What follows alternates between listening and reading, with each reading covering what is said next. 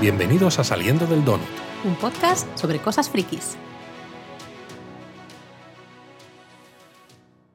Acabamos de pasar el ecuador de la serie de Andor, Laura, y nos toca hablar del episodio 7, que nos ha gustado mucho. Bueno, bueno, nos ha encantado y eso que se siente como el comienzo de una nueva historia, ¿no? De estos bloques de tres, pero también tenemos todavía, se mantienen cosillas de los bloques anteriores, ¿no? De los episodios anteriores. Mm, no sé, a mí me ha gustado muchísimo. Sí, además ha tenido música en algunos momentos del episodio que ha sido muy diferente a todo lo que habíamos escuchado hasta ahora y nos ha gustado mucho. Sí, especialmente en el planeta del final, no digo más para no hacer spoilers todavía, me ha parecido brutal, que te metía muchísimo en, en el ambiente, ¿no? Eh, escenarios totalmente nuevos. Para los que no somos a lo mejor Biblias andantes de Star Wars, a lo mejor nos da un poco igual, pero vemos nombres completamente nuevos. Pero no solo nombres, sino los propios lugares, ¿no? No, no hemos visto los típicos sitios con evaporadores de humedad y llenos de arena o solo bosques, ¿no? Que aunque algunas escenas ha habido en algunos planetas, ¿no? El propio Aldani es todo muy boscoso también, pero hay mucho sitio nuevo, mucho escenario nuevo, Coruscant es una pasada, no sé, toda la escenografía es una, Bueno, es una eh, salvajada. Yo de esto quiero hablar, si quieres lo hablamos al final, porque llevo varios donuts diciendo lo mismo, sé que me repito, pero es que de verdad esto es lo primero que dije al acabar el episodio. Luis está aquí, lo puede, puede validarlo. Y no, estoy aquí, soy un robot. eh, esto parece, o sea, no es que parezca real, es que es real. Tú lo estás viendo y dices, esto existe, está en algún lugar, esto es real, yo quiero viajar a Claro, estos sitios. en una galaxia muy, muy lejana. Exacto. Eh, me parece brutal lo que ha hecho Andor, lo que está haciendo Andor. A mí es que me ha flipado. Y me ha flipado tanto que ya no me he aguantado y me he ido a Bueno, Google. más que Andor, Tony Gilroy, ¿no? El, el creador. Pero Bueno, pero me he ido a Google a buscar las localizaciones reales, porque digo, aquí hay sitios reales, ¿no? Eh, Hombre, claro que los hay. Y si quieres, hablamos eh, de esto Vale. al final del, del episodio. Pues lo hablamos al quieras. Final y así ostentamos a seguir escuchando para saber cuáles son esas localizaciones reales. Y mientras os vamos dejando con la sirena, porque no podemos seguir aquí haciendo como que, bueno, como que hablamos. eh, Cuesta hablar sin spoilers. Yo no sé cómo lo hace la gente que dice, bueno, vamos a hacer un donut, bueno, un podcast, ellos hacen un episodio sin spoilers. A mí para me mí cuesta sería mucho. para mí sería imposible porque cualquier cosa que digas prácticamente del episodio es que ya estás spoileando cosas Sí. pero bueno no me, me lío me lío Venga, y- pon la sirena. venga sirena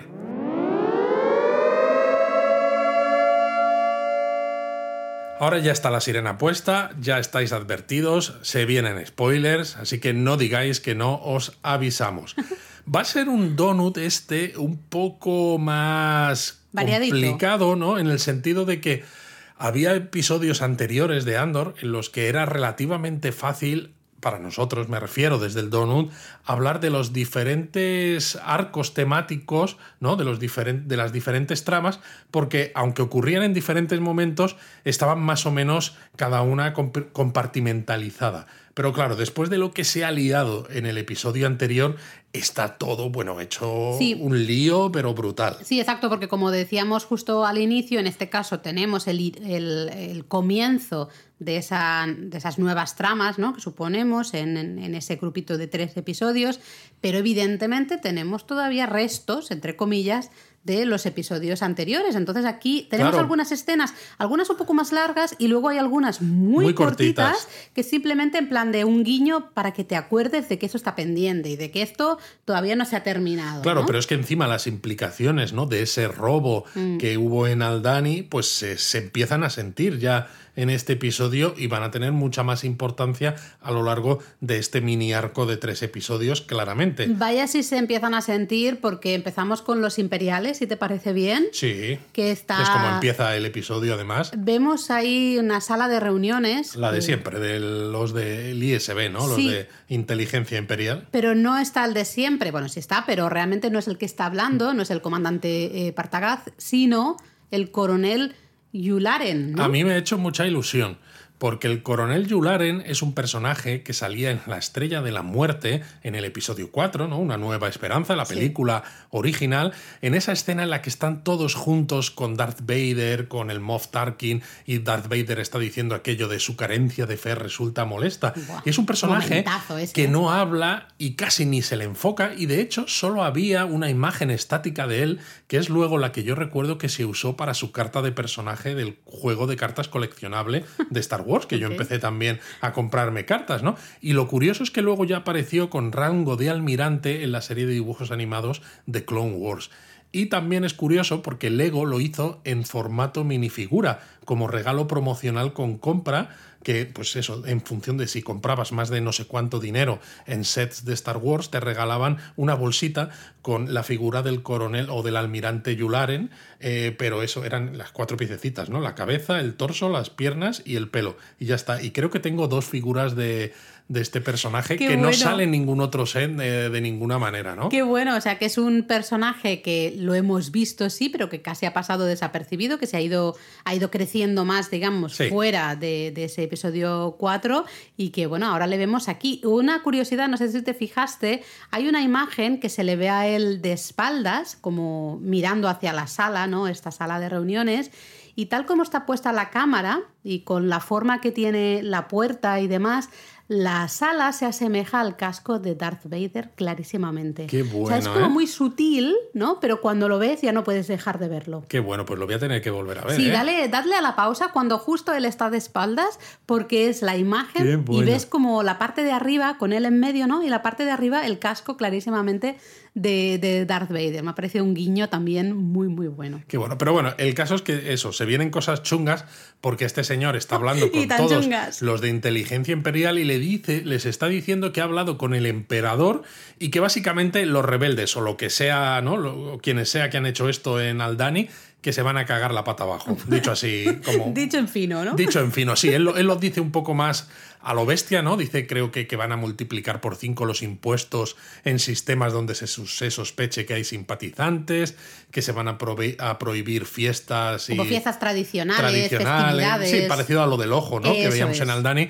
que puedan dar cobijo o servir de excusa para estos ataques y sobre todo, y esto va a ser importante luego, que van a ser mucho más duros con las multas y las condenas por delitos porque todos los delitos se van a ver como ofensas criminales según un nuevo código imperial, ¿no? Que va a hacer que sea todo más duro. Es decir, el, eh, van a ser, desde el punto de vista policial, mucho más estrictos. Da mucho miedo que solo, y entre comillas, solo un ataque, ¿no? El, ataque en Aldani eh, contenga estas consecuencias, ¿no? Tan si te acuerdas... durísimas, porque da mucho miedo ver esta maquinaria imperial que se pone a saco, ¿no? A atacar realmente las libertades y, y más que libertades, a machacar a, todos los que viven ahí por si acaso eh, pueden ser amigos de esos rebeldes. Bueno, ya lo decía Andor, ¿no? En el episodio anterior, ¿no? Ten cuidado con lo que deseas, ¿no? De, ya se mm. darán cuenta de quiénes somos, de nosotros. Bueno, han conseguido que el imperio se fije un poco más en estos rebeldes ¿no? Eh, y bueno, pues van, van a tope. Y lo curioso es que aunque el imperio todos sabemos que es muy malo... Eh, bueno, de esto quiero hablar yo también después, pero vale, vale, sigue. Digo que para audiencias quizás estadounidenses esto les pueda sonar un poco a la Patriot Act, ¿no? La ley patriota que se promulgó pero vamos, con un montonazo de votos a favor, tanto de republicanos como de demócratas, tras los atentados de, del 11 de septiembre, ¿no? Está claro que... También un momento muy importante, muy duro, en este caso para, para los estadounidenses, ¿no? La historia de Estados Unidos. No quiero decir que el Congreso de los Estados Unidos sea el imperio, pero, que tiene unas repercusiones también muy importantes, ¿no? Y a lo mejor con el tiempo luego ves que a lo mejor ciertas cosas pues se, tienen que hacer de otra manera o se tiene que dar más tiempo, porque con el, el calor, ¿no? Ciertas decisiones no se pueden tomar en caliente porque te pueden llevar justamente al otro lado, ¿no? Nunca. Exacto. y si estos ya están en el otro lado, nunca mejor dicho, ¿no? Porque mm. ya son malos de partida, imagínate a dónde puede llegar este, este nivel de opresión eh, que ya, ya, era malo de antes, pues imagínate. Aquí es que ahogan absolutamente, ¿no? Sí, sí, sí. Hablando de, opresión y de ahogar, uno que está ahogado 100% es nuestro amigo el cuerpo estirado. ¿eh? Se llama Karn. El apellido es Karn. mucho. Karn, vale, pues Karn. Que le vemos que se está preparando para esa entrevista que le ha conseguido su tío, ¿no? Es En la oficina de estándares del imperio. O mm. sea, más burocrático casi imposible. Bueno, y lo veremos, porque veremos esos cubículos. Tremendos. Que son ¿eh? muy chulos como diseño, el cubículo, pero es terrible. Es terrible porque además eso se pierden hasta donde alcanza la vista y es cubículo, cubículo, cubículo. o sea, la cantidad de, gente que hay ahí que parece casi una granja de, gallinas ponedoras, ¿sabes? Sí, eres un número nada más, ¿no? Me ha encantado otra vez ver esa habitación en la que él, ¿no? Justo se está vistiendo, se está preparando para ir a esa entrevista, que yo sigo diciendo que eso es clavado a las cápsulas de la torre Nakagin, eh, una antigua torre de, pues eso, de cápsulas, ¿no? Habitaciones cápsula en Tokio. Exacto, un edificio de estilo metabolista. Eh, vemos por la ventana, ¿no? Se ve Coruscant, aunque bueno, aquí en inglés lo llaman Coruscant. ¿Cómo lo tengo que pronunciar yo esto? Coruscant, vale, pues vemos una Coruscant súper gris. Súper gris, sí, se nota mucho, ¿no? Porque hemos visto escenas de Coruscant a veces desde el aire, donde en las que se ve, por ejemplo, pues el, templo Jedi y cosas así. Y, es, vale, es una ciudad, de Coruscant, bueno, es una ciudad planeta, un planeta ciudad. No hay nada que esté al aire libre o no hay parques, no hay zonas verdes, está todo edificado, pero esas zonas de arriba, ¿no? Ya lo hemos dicho en otros donuts, son más luminosas, evidentemente, más blancas, es ¿eh? para clases más acomodadas y a mm. medida que vas bajando, ¿no? Lo que decíamos también es muy parecido al Trantor de la Fundación de Asimov, va siendo más oscuro, también porque le llega menos luz, porque es más barato y están las clases un poco más humildes y claro, tiene un rollo brutalista. Eso es. Eh, iba a decir brutal, pero es, no, no, es nunca mejor dicho. que nunca mejor dicho. Y claro, el, al final el brutalismo es un poco ese hormigón, ese gris, ¿no? Es un Exacto, todo desnudo, el hormigón armado. Y, y, es tal cual, ¿no? Vemos la madre, esa madre me encanta, de verdad es la señora más chunga del mundo mundial, me gusta mucho. Me, preocupa esto teniendo en cuenta que tenemos un hijo, es decir, que, digas esa madre me encanta. Pero le pone ahí el desayuno, eh, algo que parece cereales. Y bueno, ya vimos los cereales en episodios anteriores. Y algo que parece leche, que esperemos que sea azul, ¿no? el azul, vale. No me fijé en el, en el color. ¿Cómo no puedes fijarte en si el color de la leche es azul? O sea, cualquier fan de Star Wars, cuando alguien desayuna, tiene que fijarse si aparece leche azul por algún lado. Ok eh, ve en la tele eh, la noticia de Aldani, ¿no? Justamente. Y no sabemos, no, no lo dice, ¿no? Si, si, él piensa que Andor es el responsable. Recordamos que el tío está obsesionadísimo con Andor. Lo vimos una última tiene el, vez. El holodisco con, la cara, Eso es, ¿no? se ha olvidado. No se ha olvidado para nada. No lo dice claramente aquí, pero le vemos como con cara de mirar y decir, esto, aquí hay algo, ¿no?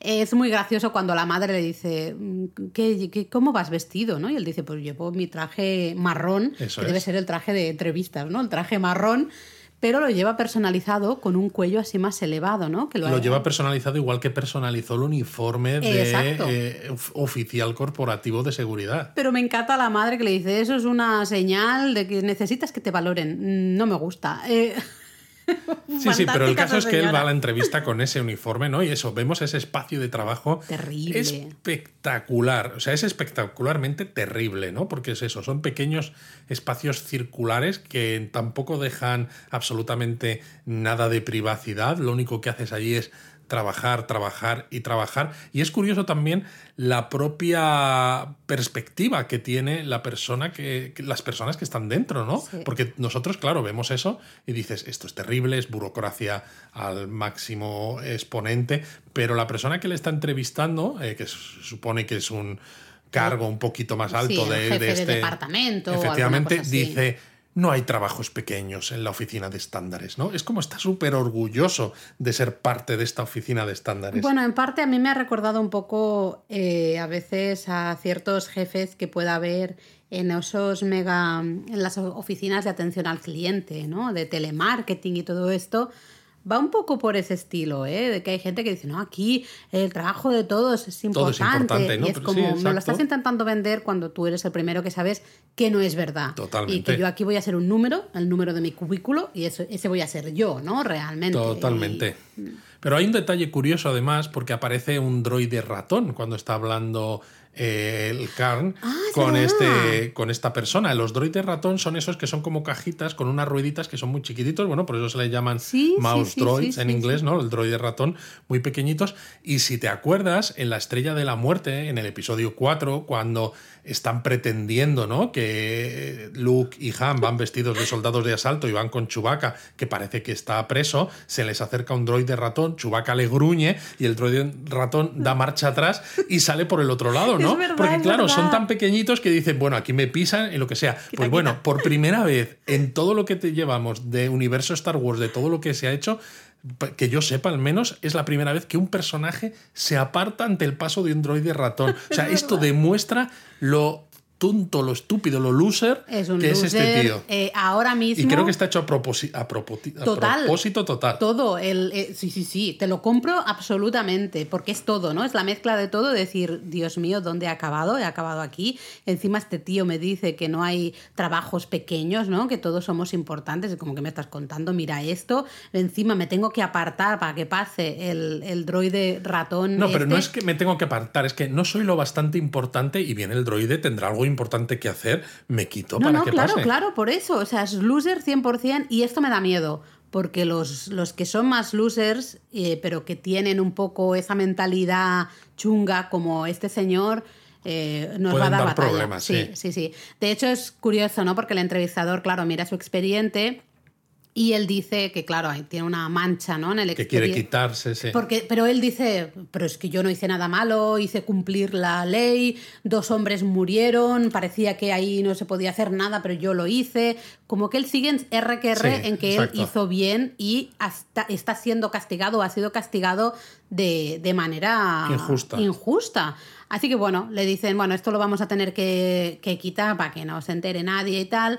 Pero puedes empezar y ya, pum. Claro, lo- le dicen, hay una meten ahí". vacante, aquí, aquí ya puedes empezar. Y dice, bueno, y es eso, ¿no? Luego hay otra escena en la que se le ve manejando esa terminal, él ya Sí, pero no sentado, vemos mucho Que más, no se ve mucho más, pero se le ve concentrado en lo que está haciendo, todo números y demás. Pero es eso. Miedete. es- Va a usar un poco su, su situación. bueno, tenemos a Khan involucrado ya con el imperio. Es verdad que no es un, un organismo militar, ¿no? La oficina esta Hmm. de estándares, pero sí que es una oficina imperial. Eso es. Entonces, no, no, no avanza más esta parte de la historia, pero que nos la hayan presentado en este comienzo de arco de tres episodios, ¿no? Ya nos, eh, nos indica que este señor va a tener más que decir Totalmente. en el desarrollo futuro de la historia.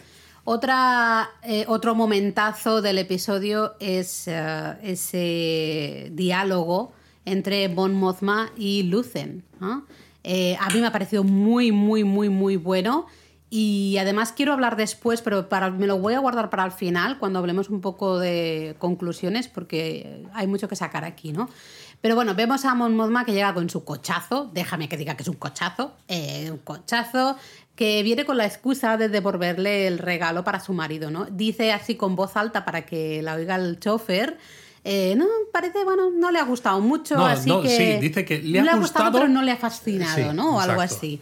Eh, todo eso vemos que es un paripe absoluto porque, claro, hay, hay, hay orejas, ¿no? Hay, puede ser que el chofer, eh, ella se siente observada, se siente controlada, entonces tiene que hacer Bueno, esa luego dice que el chofer es un espía Sí, de inteligencia. Se, se intuye, ¿no? Y bueno, como curiosidad, en, eh, ya hemos dicho en donuts pasados, ¿no? Cosas que se pueden ver en esta La tienda de Lucen. En esta tienda de, de arte de Lucen. Eh, se puede ver en este episodio una máscara de un guardia del templo Jedi y también se puede ver una máscara antioxígeno para alienígenas de la raza Keldor, que son, por ejemplo, Plo Koon, ¿no? Un maestro Jedi que aparece en las trilogías eh, previas, en la trilogía previa, la primera, pues eh, es, un, es de esta raza, lleva esa máscara antioxígeno porque viven en un planeta ¿no? donde la atmósfera no tiene absolutamente nada de, de oxígeno y les resulta, les resulta tóxico. Entonces, bueno, son pequeños detallitos, Mola. pero que te puedes fijar. Eh, bueno, dejan el chofer fuera, ya cierran la puerta, ya pueden volver a hablar, aunque en todo momento vemos a Lucen que gesticula mucho y sonríe mucho, todo de cara a la galería, por si acaso el chofer está mirando.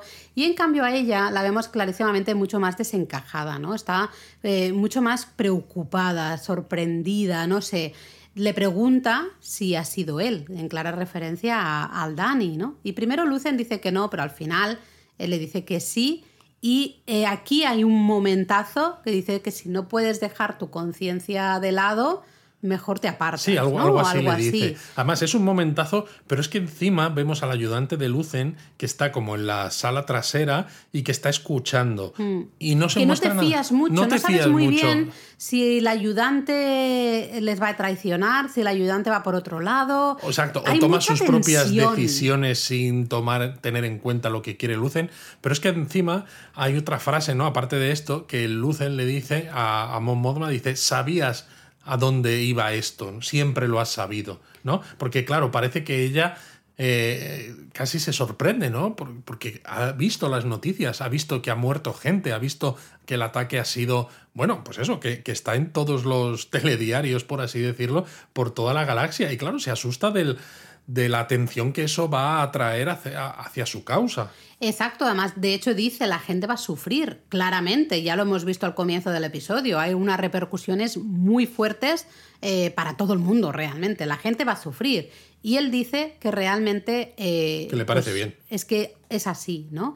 Y, y de hecho dice una frase, espera que la busco porque la tengo apuntada por, por aquí, algún lugar. Eh, dame un segundito. Sí, porque la frase que dice Lucen aquí es para decirla palabra por palabra, que es maravillosa. Dice, el imperio nos ha estado ahogando tan lentamente que estamos empezando a no darnos ni cuenta. Qué fuerte. Me Que parece. es una frase que, uff, yo creo que cuando, a mí cuando acababa el episodio yo me estaba un rato pensando justamente en esa frase tal cual. Bueno, es como lo de la rana esta que está en agua, que se va calentando poco a poco y que como se va calentando poco a poco, no se da cuenta hasta que el agua empieza a hervir y la rana ya no puede salir y Pero se es un poco eso. Y, y todos hemos, te- tenemos nuestras ideas políticas, evidentemente, nuestras cosas, ¿no? nuestras opiniones de cosas que pasan en el mundo. Y ostras, esta frase a mí me ha tocado, ¿no? Porque realmente dices, es que ha habido tantas veces que esto sucede, evidentemente no al nivel del imperio de Star Wars, pero, pero sí, yo creo que todos nos podemos haber sentido en ciertos momentos como que, que las cosas no están yendo como uno quiere, ¿no? Y no, nos estamos, no estamos sabiendo reaccionar porque, porque ya es eso, ya nos estamos ni, lo ves como ni dando normal. cuenta, ¿no? Que bueno, que además es una estrategia política, ¿no? Que los estudiosos de, de este tipo de cosas eh, conocen, ¿no? Pues el Mota y Castro, por ejemplo, la ventana de Overton, etcétera, ¿no? Algo de lo que se, cosas de las que se hablan mucho eh, últimamente, ¿no? Desde hace ya algunos años y con la pandemia del coronavirus todavía se ha notado más, ¿no? Y que es curioso cómo eh, casi en los primeros momentos del capítulo, ¿no? Entre lo que dicen los imperiales más la frase esta de Lucen y demás, ves cómo la serie, aunque está situada eso, en una galaxia muy, muy lejana, pero tiene ciertos, ciertas connotaciones cercana. Ciertas connotaciones que te resultan muy cercanas con cosas que hemos vivido hace no tanto. Y eso es muy incómodo, ¿no? Y eso es lo que más me ha gustado de, de este episodio. De hecho, yo creo que ahí Mon Mothma se da un poco de cuenta, ¿no? De que ya no hay marcha atrás, de que esto que han comenzado va para adelante y aunque a ella no le guste eh, a lo mejor los métodos que tiene Lu- Lucen de hacer las cosas, hay que seguir para adelante, ¿no? ¿no? No le queda otra. Y de hecho ella habla de que va a hablar con alguien, no sabemos Ese quién. que- esa persona que dijo en un episodio pasado que iba a contactar con alguien para conseguir más recursos, ¿no? Cuando Luce le dijo, necesitamos no más personas, sino más dinero. Sí, entonces dice que va a hablar con esa persona por la, por la tarde para conseguir ayuda y ahí se queda, ¿no? Sí. Yo aquí quiero hacer un breve, una breve pausa para preguntarte, Luis, si a ti Lucen te ha incomodado en esta escena. Porque yo he de decir que a mí personalmente me ha incomodado y lo digo en el sentido positivo de me ha gustado mucho, ¿eh? Porque veo un Lucen eh, cada vez más extremista. Bueno, no sé si extremista, pero claro, eh, él quiere que la gente vea que hay esa opresión, ¿no?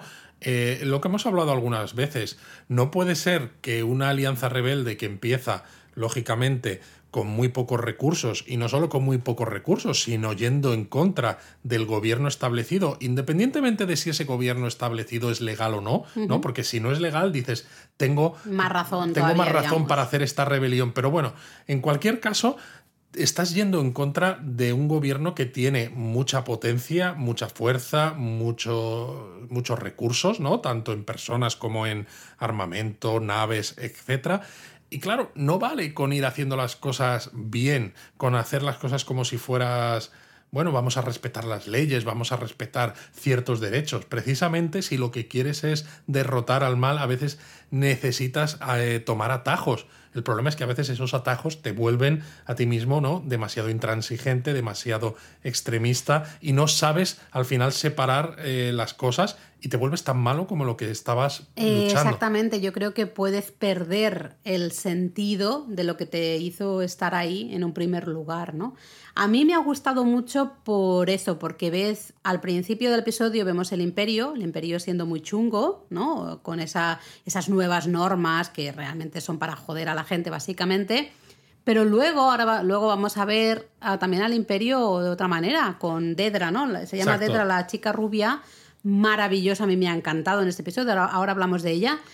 Eh, y con Lucen, con siendo tan realmente eh, al borde de lo que está bien y lo que está mal. Pero fíjate, ¿no? Que todavía no hemos visto al personaje de Forrest Whitaker, eh, So Guerrera, que sabemos que sale. Es que, yo creo la que película, se va a ir muy para So Guerrera. En la ¿eh? película de Rogue One, ¿no? Decían que este grupo de rebeldes se habían separado de la alianza porque eran mucho más extremistas, ¿no? Y quizás ahora estamos empezando a ver dos bandos que sí, ambos quieren ir en contra del imperio, pero Mon Mothma quiere hacerlo de una manera quizás más organizada, menos a lo bestia, aunque también va a tener que tragarse ciertas cosas. Bueno, evidentemente hay líneas que tienes que cruzar. Totalmente. Pero... pero lo de Lucen sí que es, las cruzo todas. Es que en este episodio y en esta conversación a mí me ha quedado muy claro, y yo estoy casi convencida de eso, ¿no? Que Lucen eh, se va, va, a juntar, va a, ser, va a ser el que nos va a traer a So Guerrera justamente aquí y vamos a ver esas dos facciones de los rebeldes clarísimamente, vamos. Pero bueno, otro momentazo del episodio por lo bien que trabajan los dos actores. Es que este episodio está lleno de momentazos. Buah, tremendísimo. Es cuando Andor vuelve a Ferrix y se va a su casa, bueno, va a ver a Marva. Que te dije yo que Ferrix volvería a salir. Sí, y vuelve a salir Ferrix y está ahí Marva, que la vemos, vemos que... Marva, que es la tía Petunia. La tía Petunia. Eh, para los de Harry Potter, eh, tía Petunia pero funciona aquí un poco como madre adoptiva, ¿no? Recordemos que es la que se lleva a Andor de chiquitito de Kenari, ¿no? El, país de origen de, Andor. Planeta. Eh, perdón, el planeta de origen de, Andor. Y le dice, Andor dice que tiene mucho dinero y que se tienen que marchar de ahí ya mismo la mañana siguiente. El robotito, bueno, el droide ese, él... Venga, que se, se marchan todos. Bueno, y quiere que se marchen también con Vix, que es la chica, la que, había sido su exnovia y que era novia del que los traicionó. Sí, Marva de hecho se lo explica, porque aquí es, ha sido muy gracioso ese guiño. Nosotros como espectadores teníamos más información, sabíamos mucho más que el propio Andor. Andor estaba en plan de, ¿cómo? ¿Que fue su novio el que... Eh, ¿eh? ¿Qué está pasando? ¿no? Eh, no sé, eso a mí me ha, me ha gustado. Sí, la verdad es que sí. Y claro, pues Andor se va a ver a Vix eh, para decirle, ¿no? Pues oye, que hay que irnos de aquí porque eh, esto ya no es tan... Quiero que vayamos a un sitio donde podamos estar tranquilos. Y Vix está muy fría con él y le dice que la gente de Ferris le echa la culpa a él, porque claro, ahora están bajo control imperial, no corporativo, como hemos visto en episodios anteriores. Y claro, Andor no lo entiende, dice, pero ¿cómo puede ser si fue tu novio el que dio, digamos, el, que nos traicionó, el que hizo que Ferrix eh, volviera a estar en el mapa y que acabaran viniendo los corpos y que luego los eh, imperiales y todo esto. O sea, no soy yo. Pero de nuevo es evidente de que él no ha estado. Eh, él se ha marchado, aunque sea por unos días, ¿no? Pero ha estado fuera.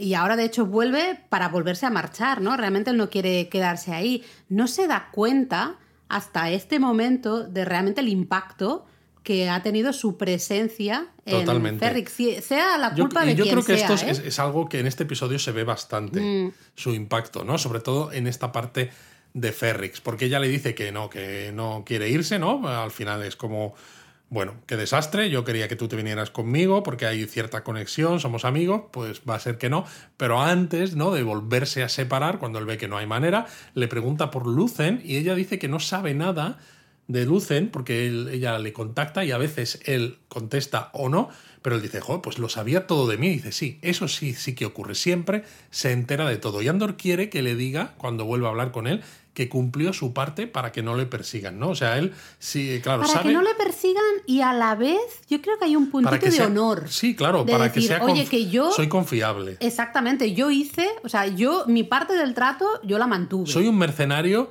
pero al menos soy un mercenario decente. Sí, a mí me ha dado la sensación de eso, un poquito más de, de honor, ¿no? Bueno, total, se despiden, eh, entonces Andor vuelve a... Bueno, le deja dinero para pagar. Bueno, sí, paga las deudas, de- los amigos, de todos. Dice, con 12.000 créditos creo que es Sí, suficiente exacto. o algo así, ¿no? Entonces vuelve a casa y vemos a Marva que no ha hecho las maletas, ¿no? Y le dice que no, que no se puede ir. Y ahí hay un, un momento interesante del episodio porque vemos un flashback. Vemos un flashback de Andor en el pasado que está en Ferrix con Clem, ¿no? Que es este señor que descubrió El que estaba salvó, con ¿no? Marva. Exacto, que estaba con Marva en, en Kenari, ¿no? Justamente. Y vemos, por fin, unos soldados eh, de asalto Bueno, imperiales. son soldados clones. Vale. Es muy curioso, ¿no? Porque claro, hemos visto, bueno, luego hemos visto en algún momento del episodio soldados imperiales en Coruscant, digamos, en el tiempo presente, pero en este flashback al principio vemos unos caminando, ¿no? Con armaduras blancas, Sí. cuando luego les vemos más claramente giran, los ¿no? Mm. cascos, efectivamente, son de soldados clon, ¿no? Porque se nota que es unos años antes. Eh, están desfilando, pero vemos a mucha gente que se queja, les están tirando cosas y demás. Y ahí eh, Clem le dice a Andor, tú quédate aquí, tranquilo y demás, yo me voy a intentar poner paz, ¿no? Y justo en ese momento los soldados se Alguien, sí, porque alguien lanza algo. algo, No, sí. pero alguien lanza algo y, y impacta en los soldados y entonces se giran y ahí el, el- como el capitán o el sargento, ¿no? Les dice que apunten. Eso es. Eh, ahí se queda ¿no? el, el flashback, pero evidentemente ya podemos entender todos qué sucede, qué ha pasado. ¿no? Sí, no lo vemos, pero está claro que no Eh, acaba bien para vemos. Clem. Además, el hecho de que Andor no utilizara el nombre de Clem para su identidad falsa es importante. Sí, que fíjate que aquí vemos un poco los roles al revés, ¿no? Porque vemos a un Andor jovencito que él tenía ganas también de ir a protestar y es Clem el que dice, quédate aquí, tranquilo, no hagas No es el nada, no es el momento, tal y cual, ¿no? Y ahora, en el momento actual en el que nos encontramos, vemos un Andor que ha perdido justamente esas ganas de luchar. Él estaba en Aldani porque le pagaban, no por, Totalmente. no por sentir Es- que quería algo de... de- Exacto. es- Bueno, él al final ha dado muchas vueltas, ha perdido bueno, gente vemos que aquí, quiere. ¿no? Justamente, es- estas- eh, con este flashback eh, podemos empezar a entender el por qué ahora Él mismo... busca su supervivencia Eso es. y, y poco más, ¿no? Porque ha visto que la gente que, se, que ha luchado y gente que él quería, como es el caso de Clem, eh, pues está muerta. Y es curioso porque, claro, Marva le dice, ¿no? Que hasta que ocurrió lo de Aldani, ella daba un rodeo para no pasar por la plaza donde colgaron a Clem. Mm. Y claro, no sabemos si en ese momento que tú has comentado, Laura, le disparan y le matan o no, pero está claro que no sobrevive a la aparición del Imperio en Ferrix porque hay otro flashback luego más cortito en el que se ve, ¿no? Un, cuer- un cuerpo colgando, Colgando. en esa plaza. Y claro, eh, Marva dice que desde que ocurrió lo de Aldani, ahora pues sí le ha apetecido volver a pasar por esa plaza con una sonrisa. Una sonrisa no tanto quizás de felicidad, pero sí de decir... Que os Toma, jodan. que os jodan, Es- imperio, eh, ¿no? Totalmente, o sea, su, es su manera de decir que os jodan. Eh, esto, el, el ataque al Dani a ella le ha dado fuerzas por primera vez, ya- no solo por pasar por ese sitio, eso es simbólico, ¿no? Sino es su manera de plantar cara. A- al imperio. Y de hecho es lo que ella dice. hecho- dice, la gente se está rebelando, yo también quiero. Sí, de hecho, utiliza la palabra rebelión, ¿no? Que dices, la, la escuchas ahí claramente y dices, oh, se viene, se viene. Y de hecho tiene una frase, ¿no? Que resulta casi un poco dolorosa, porque le dice, tú no te puedes quedar y Mm. yo no me puedo ir, ¿no? You can stay and I can go. ¿no? Porque él quiere que ella se vaya, porque claro, él quiere a, quiere a Marva y ve que eh, empieza a entender que está en peligro, porque él piensa, aquí en Ferrix se ha liado, vámonos a otro lado, ¿no? Eh, empieza a entender que tal como el imperio se ha puesto después de lo de Aldani, no hay ningún lado que sea seguro. Y aunque no hubiese pasado lo de Aldani, hubiese pasado en otro lugar y las consecuencias serían iguales o mayores. Eh, yo creo que también Andor se va dando cuenta, no quiere verlo, pero se va dando cuenta de que no hay escapatoria al, al imperio. Entonces Marva ya dice, yo ya soy muy mayor, a mí me queda poco, ¿no? Realmente. Y Sí, es un, pues yo voy a dar por mm, saco hasta que me muera. ¿no? Sí, ahora esto me ha dado fuerzas para plantar cara, ¿no? En cambio, Andor todavía no está en ese lugar. Él está en el plan de hay que huir, hay que encontrar un sitio eh, alejado, un sitio así, ¿no? y, ahí terminar de vivir nuestra vida, ¿no? Las cosas tranquilamente. De hecho, Andor se preocupa, ¿no? Por lo que pueda pasarle a Marva si se queda en Ferres, además con estas ganas de montar bulla. Y le dice que se vaya, ¿no? A Marva y le dice que encontrará paz, ¿no? Cuando se vaya y Andor le dice no tendré paz, estaré preocupado por ti todo el, todo el tiempo. Y lo mejor es la respuesta de ella, ¿no? Que ella dice, eso es simplemente es amor. Eso es el amor, el estar preocupado por la otra Exacto, persona. dice, no hay nada que puedas hacer sobre ella. ¡Qué eh, bonita esta relación! Qué intensos los dos actores en esta escena. Eh, a mí me ha parecido maravillosa. Eso sí, eh, justo al final vemos que Marva le dice, que a mí esto me ha parecido muy interesante, Marva le dice que se olvide de su hermana. Dice que deja de buscarla, ¿no? Dice, nadie sobrevivió a Kenari. a Kenari. Y dice, lo que pasó en Kenari no es culpa tuya, ¿no? Es la segunda mención a la hermana después de ese primer episodio, ¿no? Que empieza así tan a lo bestia. Eso es. Es otra mención también a lo que pasó en Kenari, que sí, sabemos más o menos que hubo un desastre quizás ecológico con esa mina y demás, pero no hemos visto pero está claro que hay algo más, porque además es, nadie sobrevivió. tuvo que y no es culpa tuya. Exacto. Tuvo que pasar algo, eh, no se sabe exactamente qué, que evidentemente creo que siendo ¿no? La, otra vez una mención a este tipo de cosas, lo veremos en flashbacks en algún momento. Sí, algún flashback segurísimo. ¿no? Luego vienen un par de mini escenas, muy mini escenas, esas que decíamos al comienzo, eh, para que no nos olvidemos ¿no? de ciertas cositas que residuales de, las tramas, ¿no? de los episodios anteriores. Eh, una a mí me ha encantado visualmente porque vemos a esa Coruscant brutalista, ¿no? los niveles inferiores de Coruscant, hormigón, gris, bueno, es que es brutalista 100%. Eh, impresionante y vemos ahí justamente a Bell que se reúne con la ayudante de Lucen, ¿no? Exacto. Y esta ayudante de Lucen ¿no? Eh, llega a una terminal de pasajeros y ahí se ven soldados de asalto de los actuales, mm. eh, no, o sea, de los actuales en este momento me refiero, porque luego tenemos los de la primera orden que son también un poquito diferentes. Qué lío esto. Y para los que les gusta saber todos los detalles, cuando sale de esta terminal de pasajeros hay un letrero luminoso encima de la puerta por la que sale esta chica, la ayudante de Lucen, que está escrito, pues como todo está escrito en este universo, en Aurebesh, que es el alfabeto que se utiliza para transcribir el básico, que es el idioma común de la galaxia, ¿no? El, inglés, para que nos entendamos. Y realmente eh, tiene sentido lo que, lo, que, lo que pone. Dice algo así como, cuidado con la separación entre la puerta ¿no? y el andén casi, eh, puertas cerrándose, ¿no? Que es un, mind the gap imperial de, toda la vida. mind the gap imperial, sí señor, ¿no? Bueno, vemos que se reúnen Bell y... Es que no me acuerdo del nombre no de, me acuerdo tampoco. de la ayudante de Lucen.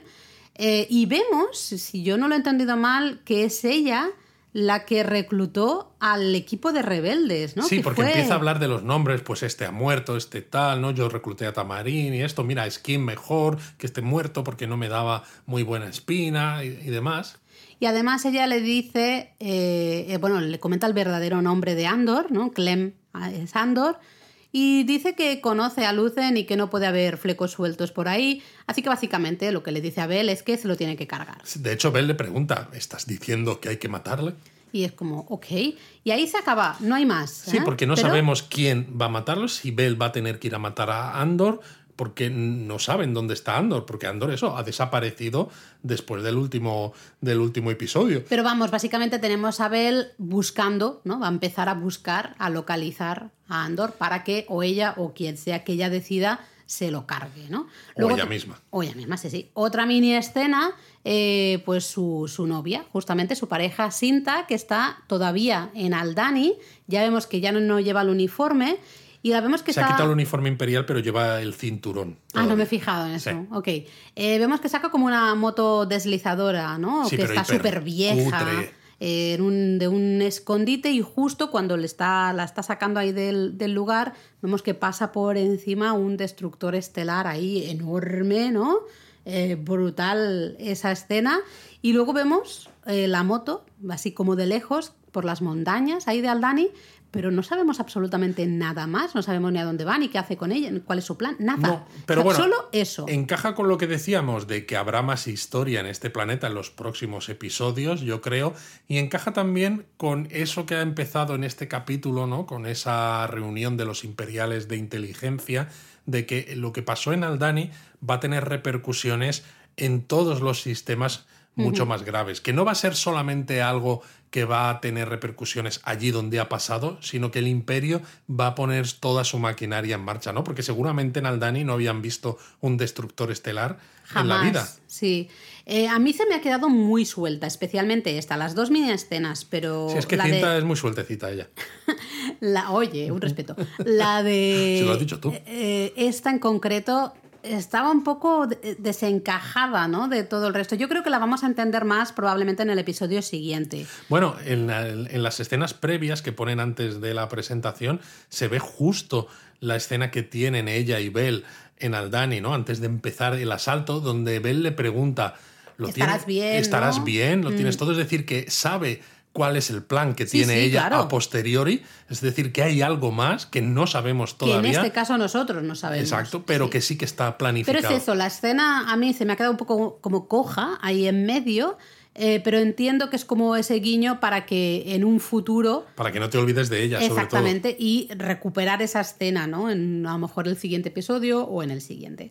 Luego viene otra, otro gran momentazo, ya visualmente impresionante, que es Mon Mothma, que tiene una, una, fiesta en su casa, ¿no? Esa fiesta en la que va a hablar, ¿no? Lo que le había dicho a Lucen, que es, donde va a hablar con esta con persona. Con ese contacto, ¿no? Eh, bueno, vaya eh, fiesta. Y yo quiero el vestido de Mon Mothma. Es maravilloso, es una preciosidad.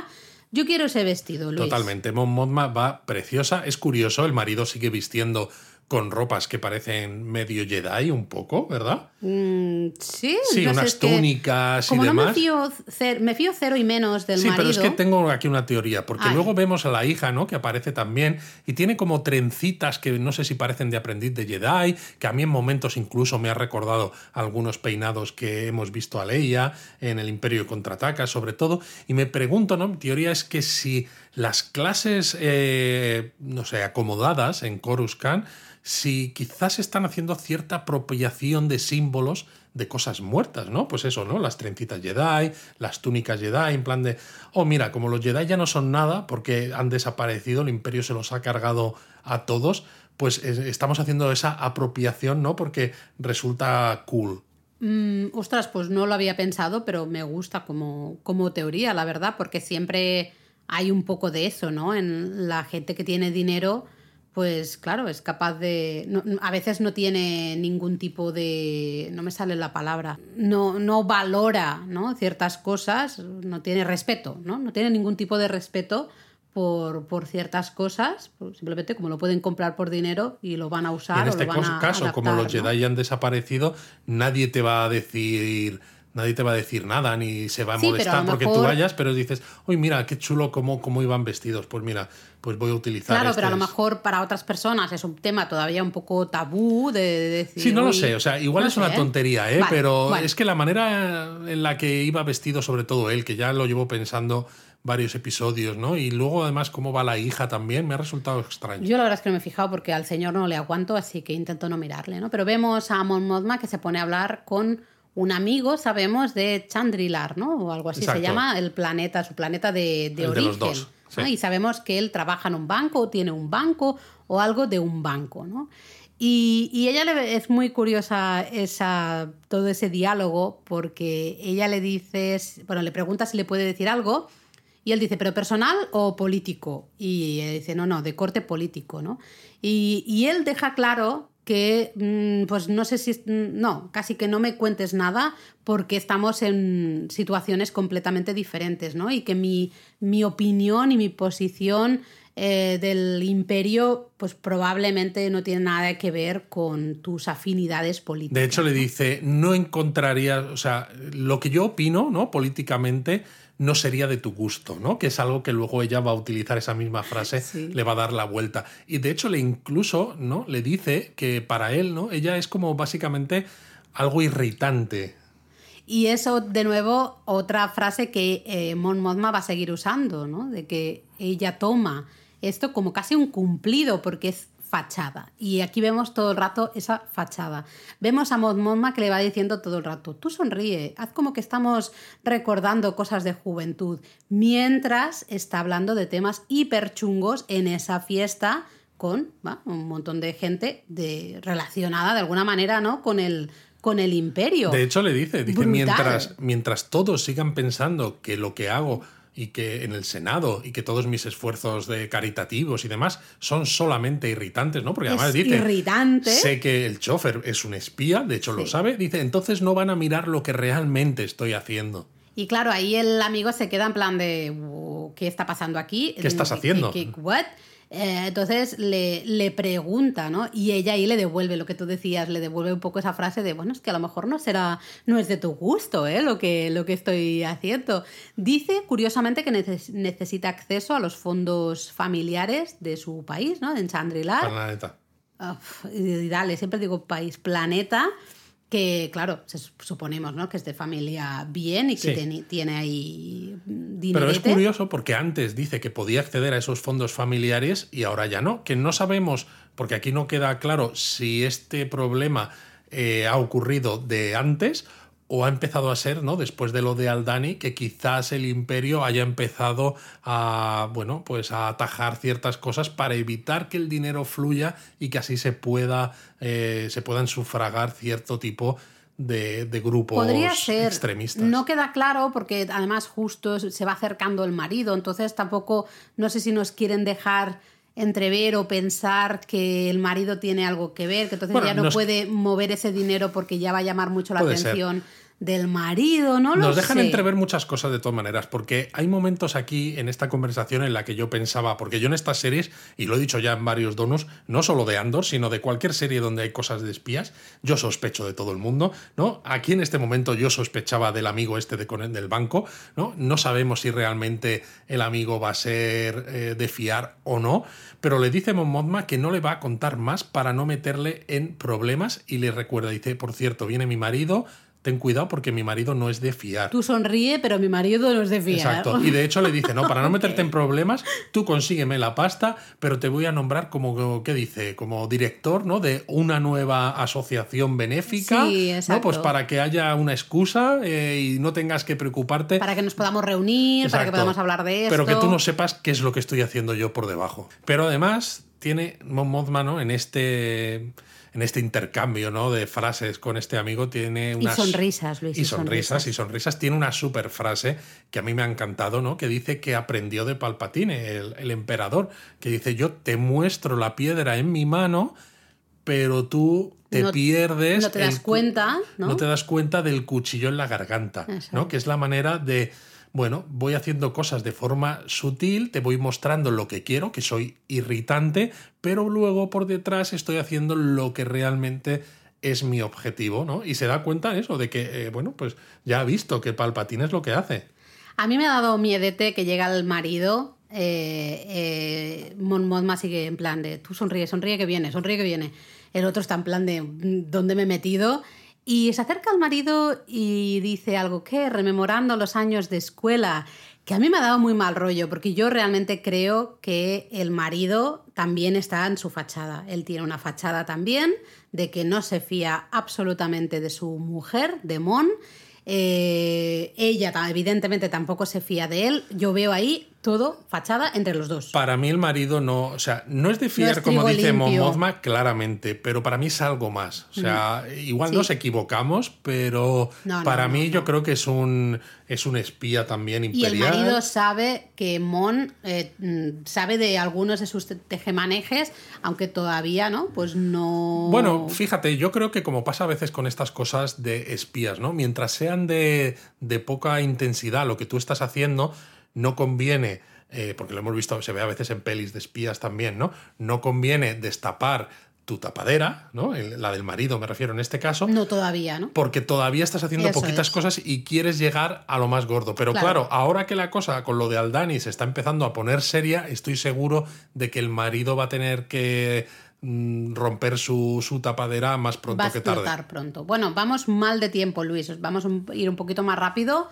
Pero tenemos otro momentazo, para mí ha sido un momentazo, con Dedra, ¿no? Primero vemos una escena corta en la que ella habla con un pobre muchacho que está ahí, además con el uniforme desabrochado y tal y cual, y ella es en plan, pero ponte bien el cuello, tal, no sé cuántos.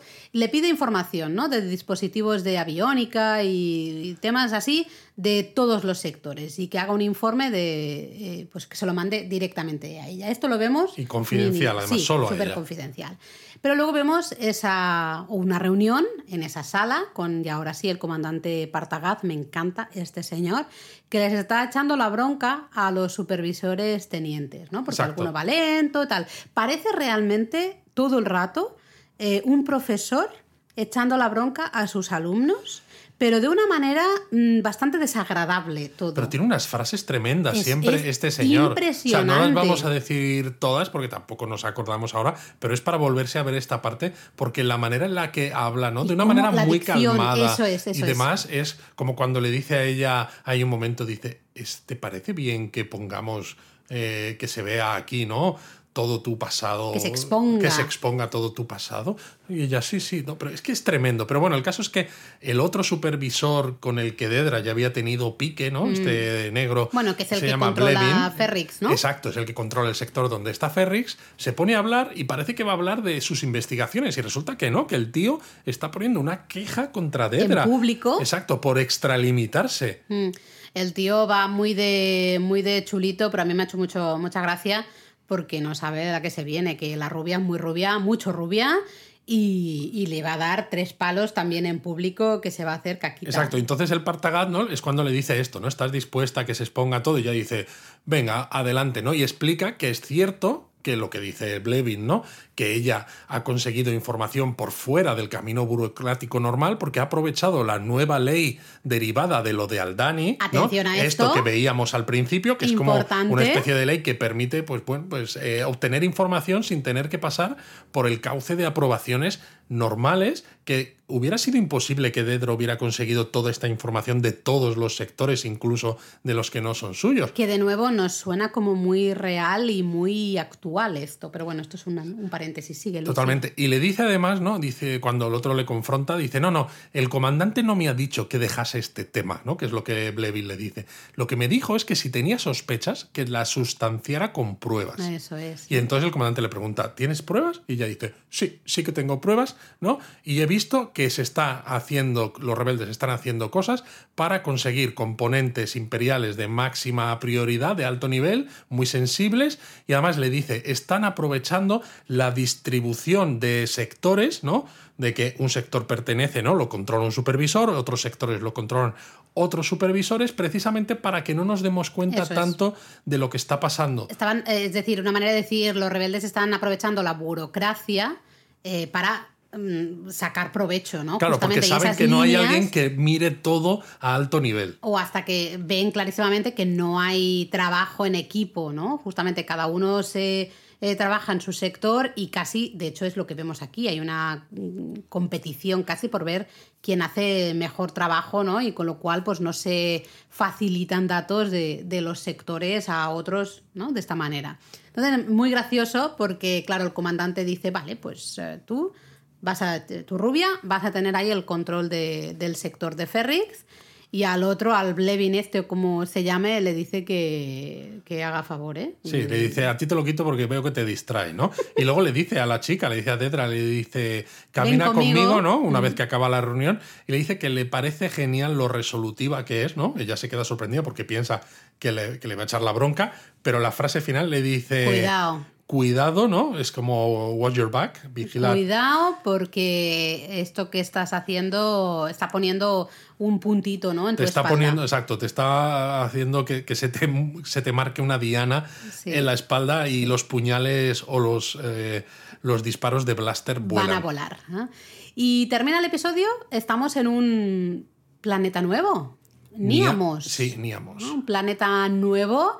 Me ha flipado. De hecho, me he ido rápido luego al final del episodio a buscar dónde estaba grabado eso. Eh, alucinante. Es un planeta un- como un pueblo costero.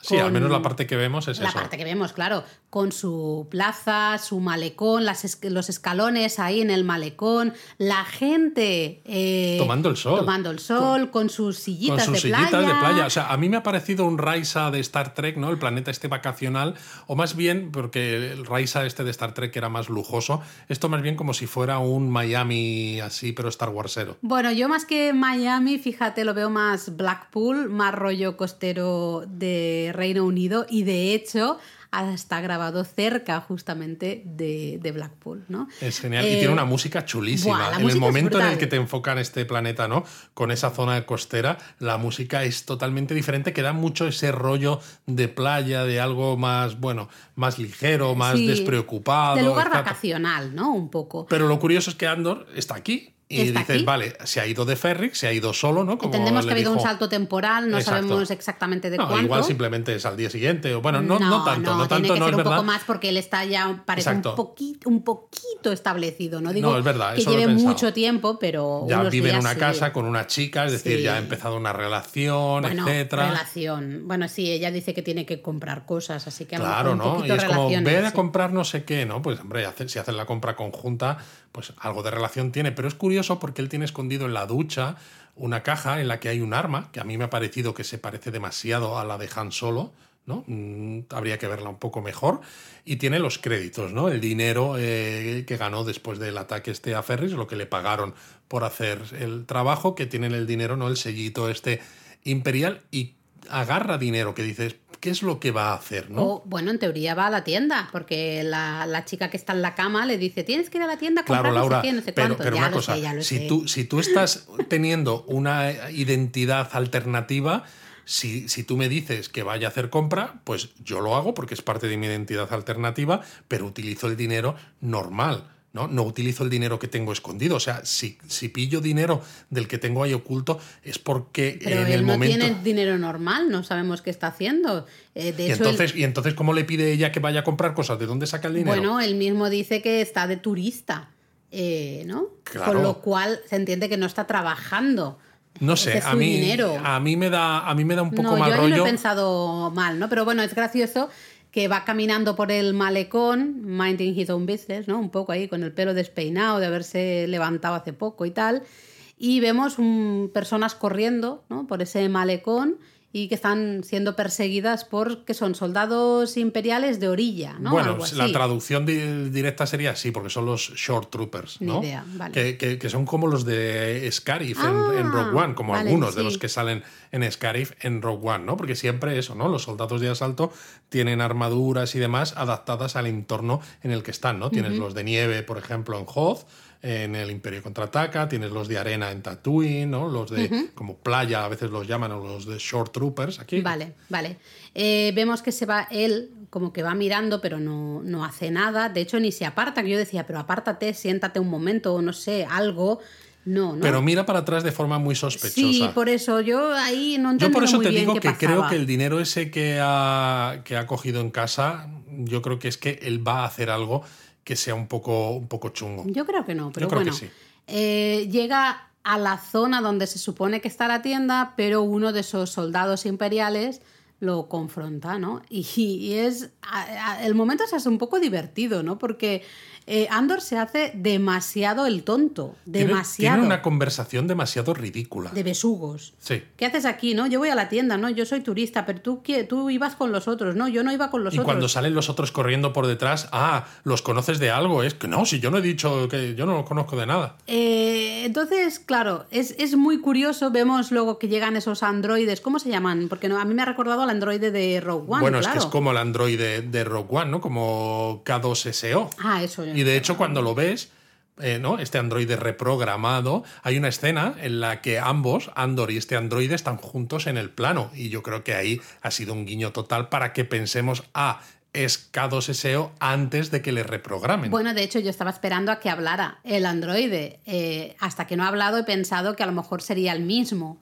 ¿No? Pero ya cuando ha hablado la voz era totalmente diferente. y de hecho es entiendo- KX, ¿no? Le dice que soy un androide KX, no K2SO. Y yo me he preguntado, digo, ¿y si Andor más adelante le pone el módulo verbal de B2, del androide que tiene Marva, porque este androide como que ¡Hala! muere o algo, no lo sé. El caso es que B2, B2 tartamudea un poco, Sí, pero no lo sé, no lo sé. Es verdad, es verdad. Pero bueno, es muy gracioso porque el, el soldado este le dice, oye, vigílalo, pero lo hace de tal manera que el, el droide entiende que lo cuelgue. Porque ¿no? dice hang in there, ¿no? Sí, O algo así. Sí, en plan. Y claro, el androide lo agarra del, del cuello y, y lo como que lo tiene ahí agarrado del cuello, ¿no? Que es muy es gracioso porque Andor está en plan gritándole al soldado Dice, imperial. dile que lo que "Por querías favor". decir es que me vigilase. Y dices, Yo pero digo, por pero Dios. ¿cómo me puedo estar riendo con esto cuando es un momento de tensión absolutísima, ¿no?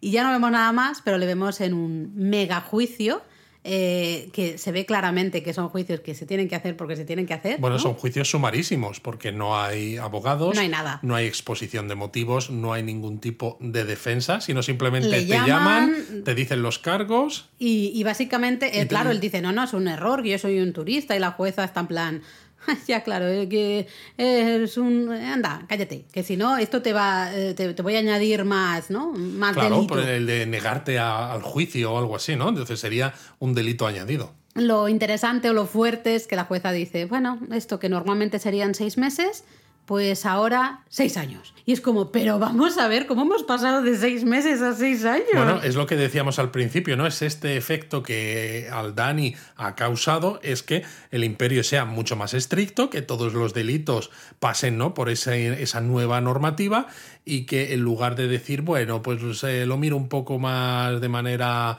pues tranquila, pues no, no, te cae todo el peso de la ley encima de ti. Es que seis años, se dice pronto. ¿A ti no te ha parecido todo este momento como demasiado extraño? Un que poco ese sí. soldado estuviera tan en plan, tú estabas con estos, ¿no? Tú los conoces, ¿eh? Tú- eh, a mí me ha parecido todo como un poco forzado y sé que cuando acababa el episodio, ¿no? Eh, estábamos diciendo, ¿quién puede haber... ¿Alguien tiene que ver con eso? ¿Puede ser Bell? Que sea una manera de encontrarle. ¿Puede ser Lucen? ¿O la asistente de Lucen? Bueno, sabemos O no, que, o es sabemos nadie, que no quieren sé. matarle, ¿no? Entre Lucen no creo que lo sepa porque no creo que su asistente le haya dicho que ha hablado con Bell para encargarle que, que mate a, Mm. a Andor. Pero es posible que a lo mejor eh, esto que parece tan ridículo así a priori sea la manera de tener a Andor controlado para saber exactamente a dó- dó- dónde va a estar ¿Dónde para está? acceder a él y cargártelo. Sí, porque me ha parecido como muy extraño. Porque, ostras, además, se libra del mega robo, ¿no? De Aldani y le pillan siendo turista en el Ibiza este, eh, ¿no? De, de Sí, Star y- Wars. Y además por, por no hacer nada realmente, ¿no? Porque los cargos que le dicen que, que le suponen Que no es seis años de cárcel es como son muy ridículos. Sí, sí, sí. Entonces, bueno, me ha sorprendido, ¿no? Bueno, conclusiones para ir acabando, Luis. Venga. Pues a mí es un episodio que a pesar de ser un comienzo de arco, porque se nota que es un comienzo de arco, que teóricamente pasa poco, si lo piensas bien, tiene muchas cosas que contar, está súper bien escrito y es eso, tiene muchísimas cosas en juego. Está genial porque muchas no sabes por dónde van a salir, ¿no? Pero sabes que están presentadas.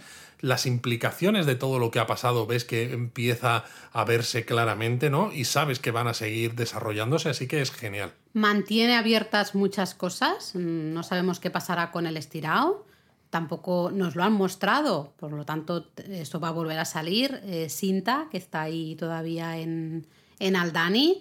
Eh, no, nos han mencionado a la hermana de Andor, que ya nos la mencionaron en ese primer episodio. Yo creo que va a volver a salir. No sabemos qué pasó realmente en Kenari, nos lo han mencionado, pues esto va a volver a salir seguro.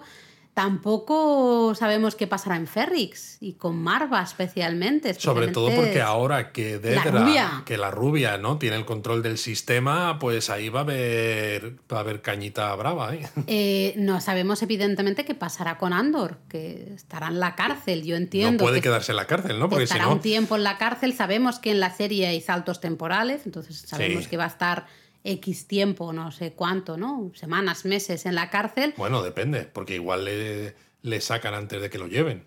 ¿Tú crees que no llegará ni siquiera a la sé. cárcel? No, no lo sé. Es posible que sí, ¿eh? Pero. Yo creo que va a es llegar a la cárcel. No tengo ni idea. No, yo tampoco, yo tampoco, ¿eh? pero bueno. Eh, y claro, ¿qué pasa ahí en la cárcel? Alguien le va a tener que sacar en la cárcel. Son seis años. Seis años eh, creo que ya está hecho a propósito para que sepas que le van a tener que sacar. Claro, porque, la serie empieza marcando, ¿no? Lo dijimos en el primer donut, que pone un 5 BBY, ¿no? Before the Battle of Yavin, ¿no? Sí. La batalla de, de Yavin es en la que la estrella de la muerte se acerca a Yavin para intentar destruir la base rebelde y es cuando Luke Skywalker, ¿no? Pues eh, destruye la estrella de la muerte con su disparo único entre un millón. Luego, de, también de este episodio, las interacciones, especialmente Fiona Shaw y Diego Luna, a la, la Marva, ¿no? Tía Petunia y Andor, brutal. Y eso que tienen poquito tiempo, ¿no? Pero ese rollo, esa figura materna es maravillosa. eh, cómo se preocupa él por ella, cómo ella también, pero quiere hacer algo más con su vida, fantástica. Luego, Mon Mothma me ha parecido espectacular Sí, en sí. este episodio, especialmente primero con su interacción con, eh, con Lucen, brutal, ahí en ese momento de ella darse cuenta de que quizá Lucen eh, va a seguir un camino por el que ella no está dispuesta a pasar, y me ha gustado mucho eso. Y eh, en la reunión, Sí. todo el rato diciendo, Sí, ese, ese, sonríe". ese ejercicio de contención, Buah, pero con todo lo que hay por debajo, es fabuloso. Y el propio Stellan, que tampoco, Stellan Skarsgård, que tampoco sale muchísimo como lucen en este episodio, pero esos momentos, ¿no? En los que alterna esa sonrisa falsa de merca- mer- mercader de, arte despreocupado, ¿no? Marchante de arte Total. despreocupado, pero luego serio y demás. Uf. No, y casi es- cuando es que ambos, ¿no? En momentos diferentes, pero están hablando de cosas muy complicadas, muy duras, y lo están haciendo con una sonrisa para que quien sea que les esté observando desde lejos no pueda adivinar de lo que están hablando realmente, ¿no? Impresionante. Me ha gustado mucho los diálogos, lo- todo el tejemaneje político. que te ¿no? digo, está súper bien escrito. Eh, mucho, muchísimo, muchísimo. Entonces, a mí sigue siendo de mis series favoritas y creo que si tuviera que escoger solo una de todas las series que se han estrenado en estos últimos meses, ¿no? Que hemos tenido ahí tantísimas series de golpe. Ahora mismo, a día de hoy, muy mal tiene que acabar esta serie para que no escogiera Andor. Eh, me parece brutal lo redonda que es en guiones, en todo, en el, el desarrollo de los personajes, el cómo se va construyendo las historias. Bueno, ¿no? tienen la suerte de que, aunque sabemos cómo acaba, ¿no? Con esa construcción de la rebelión y esos momentos incluso de Rogue One, lo previo no se ha contado nunca. Entonces tienes mucho que contar. Claro. Y los personajes siempre han sido, han estado muy poco muy poco marcados, ¿no? Como Mon Mothma, que simplemente la veíamos, por ejemplo, Mm. en el retorno del Jedi. Y era simplemente una pincelada y ya está. Y el resto de personajes, ¿no? Lucen, Andor, eh, nunca las hemos visto, ¿no? Eh, a Lucen ni siquiera la hemos visto en Rogue One, con lo cual, pues, o es que se ha escapado o igual es que ya está muerto. No, no, sí, te tiene mala pinta el futuro de Luce, ¿no? Tiene mala pinta. Y luego lo que decía al comienzo, para terminar, las localizaciones. Yo, uff, es que visualmente a mí esta serie me flipa. Me repito mucho, pero es que no puedo parar de hablar de esto. Eh, parece una bendición que no pudieran usar el volume para esta serie. Creo que no quisieron. O no quisieron, no sé si un poco las dos cosas, pero eh, la mezcla de localizaciones reales y buscar buenas localizaciones reales con buenos efectos especiales que no cantan nada en ningún... Yo todavía no he visto nada en esta serie que haya dicho, uy, aquí le ha a mí, faltado un poquito a mí en este cariño". episodio he visto una cosa que es cuando Cinta va con esa, esa moto deslizadora. Hay un momento que va Cinta encima de la moto que me ha parecido toro mecánico, estilo Vale. dra- como los dragones de la casa del dragón, ¿sabes? Vale. Que dices, jolín. Ay, pues Pero ha sido no- el único momento. Fíjate que no, no lo tengo en mente, ¿eh? no, me, no me he fijado, pero en general, increíble. Y Sí, sí, en general increíble. Me ha flipado tanto que cuando he terminado el episodio te he dicho, Luis, ¿no? Digo, voy a buscar localizaciones reales, porque, o sea, aparte de los estudios, evidentemente, sabemos que fue rodado en los estudios en Londres, yo digo, tiene Sí, pero, hay que- pero también hay que contar que, que construyeron ¿no? toda la zona de Ferrix Claro, claro. en los estudios, Por eso. pero en un espacio muy amplio y lo fueron construyendo ladrillo a ladrillo, que dices, vale, es un escenario, pero es que está, está construido de una manera brutal. Pero claro, los escenarios que sí que existen. El aprovechar también localizaciones reales. Eh, y yo ya me estoy haciendo un mapa de Google, Luis, para cuando nuestro próximo viaje al Reino Unido visitar, pues mira, la cantera de Dorset, por ejemplo, en Inglaterra, que claro, ya te puedes imaginar, ¿no? Claro. Que fue eh, la reserva y la presa de Cruachan en Escocia. Ya también sabemos, ¿eh? Aldani, ahí Ah, vale. clarísimamente.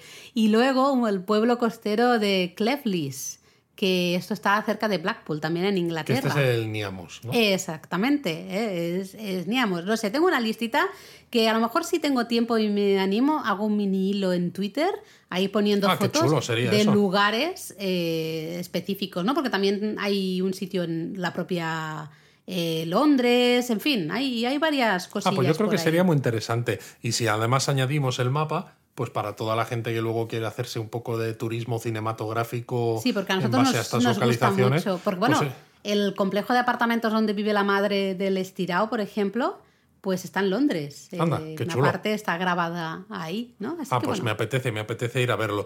Y bueno, ya para, para acabar, ¿no? Lo- quizá lo hemos hablado al eh, en, el, en mitad del donut, ¿no? No lo hemos dejado para el final, como decíamos.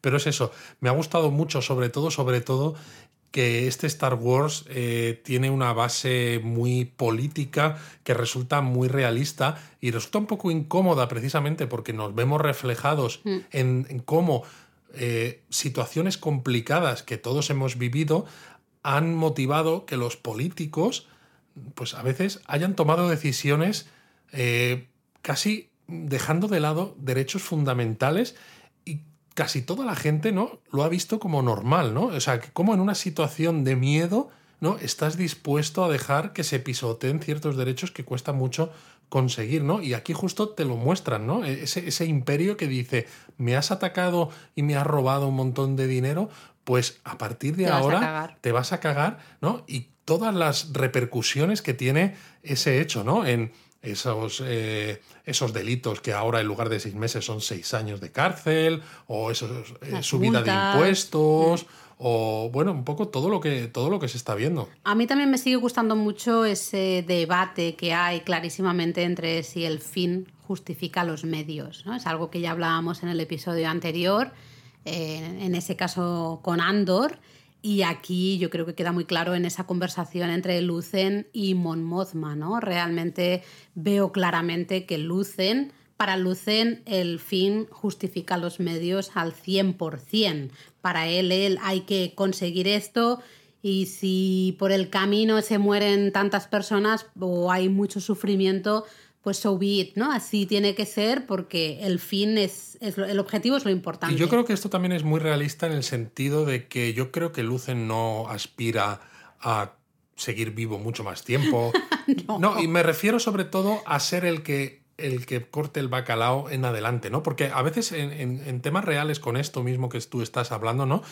Eh, lo del fin justifica los medios, sí, no, y esto, eh, hay veces que dices, vale, para conseguir pues derrotar ¿no? a este gran mal, a veces tienes que tomar decisiones ¿no? un poco eh, que son difíciles y que hacen pensar eso, que el fin sí que justifica los medios, pero las personas que están en ese momento tomando esas decisiones no son las personas que luego van a ser capaces de gestionar las cosas una vez que se haya resuelto el problema. Precisamente porque el haber hecho esas cosas de esa manera te ha situado, ¿no? Lo decíamos antes también, eh, casi más parecido a lo que estabas intentando combatir que a lo que quieres llegar, ¿no? Entonces tienes que dejar paso, que puede ser porque te apartes o puede ser porque lo que estás haciendo, ¿no? Es tan violento y es tan radical que es que a lo mejor no llegas a ver el Ni final. siquiera, claro, tú ya no llegas. Entonces eso, o sea, está claro que Lucen puede ser muy importante en esta fase previa de esa fundación de la rebelión, ¿no? Para conseguir que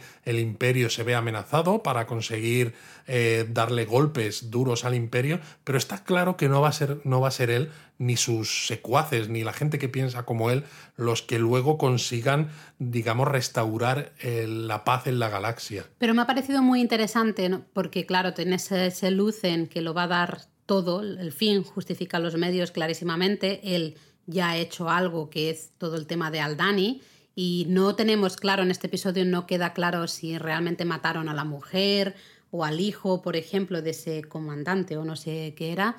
Eh, yo entiendo que sí, pero no, evidentemente no, no, no, nos queda claro. Pero en este mismo episodio tenemos luego a Mon Mothma hablando con ese amigo de la infancia eh, haciendo ella sus tejemanejes, pero son totalmente diferentes a los que ha hecho Lucen, ¿no? Claro, pero son diferentes. El impacto es totalmente diferente. Son totalmente diferentes ahora, porque ella quiere conseguir dinero, pero y, eso es lo que le preocupa, porque sin dinero. Al Dani también supuestamente solo para conseguir dinero. Claro, claro, pero es que en el momento en el que consigas dinero, ¿qué vas a hacer con ello? Que yo creo que es una de las cosas que Mon Mothma ahora mismo todavía no es consciente. Una vez que tengas el dinero, ¿qué haces? Montas montas eh, protestas contra Palpatine y el Imperio, es como no tiene sentido. O sea, Mon Mothma va a tener que tomar decisiones sí, duras. Pero yo creo que se vendrá después, digo, de este episodio lo ah, que me ha este gustado es justamente ver a estos y a, y a verlos hablar a estos dos personajes y que quede tan clara la, la, postura tan diferente que tienen, ¿no? Porque uno dice, necesitamos dinero, vale, pues vamos a ir, si hay que matar a gente, matamos, lo robamos y nos lo llevamos. Y me da igual, porque tal cual lo dice, las consecuencias que eso pueda tener, el sufrimiento que esto pueda dar al resto de la gente, porque es el camino que tenemos que tomar. Y tenemos al otro lado a Mon Mothma, que es totalmente opuesto, ¿no? Decir, bueno, pues voy a usar mi dinero, el de mi familia, que yo ahora no puedo acceder, entonces tengo un amigo que trabaja mm, curiosamente en un banco, entonces él me puede ayudar a acceder a ese dinero.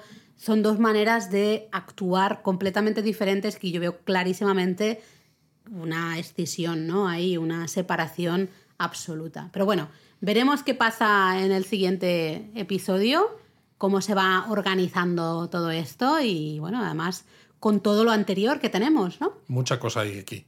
Os, queremos 3000.